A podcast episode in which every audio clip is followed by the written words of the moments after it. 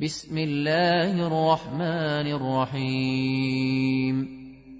والفجر وليال عشر والشفع والوتر والليل إذا يسري هل في ذلك قسم لذي حجر؟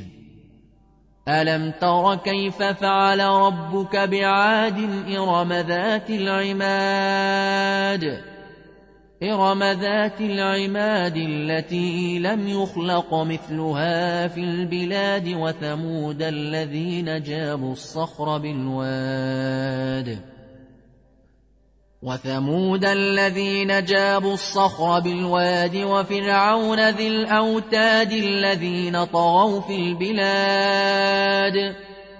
وفرعون ذي الأوتاد الذين طغوا في البلاد فأكثروا فيها الفساد فصب عليهم ربك سوط عذاب. إن ربك لبالمرصاد.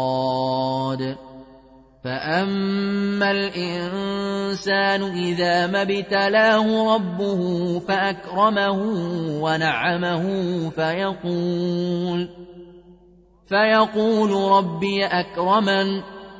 وأما إذا ما ابتلاه فقدر عليه رزقه فيقول ربي أهانني كلا.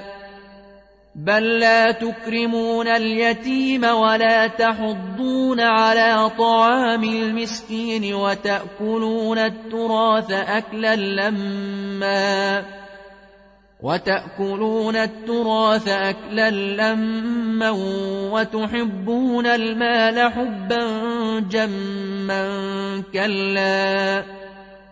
إذا دكت الأرض دكا دكا وجاء ربك والملك صفا صفا وجيء يومئذ بجهنم.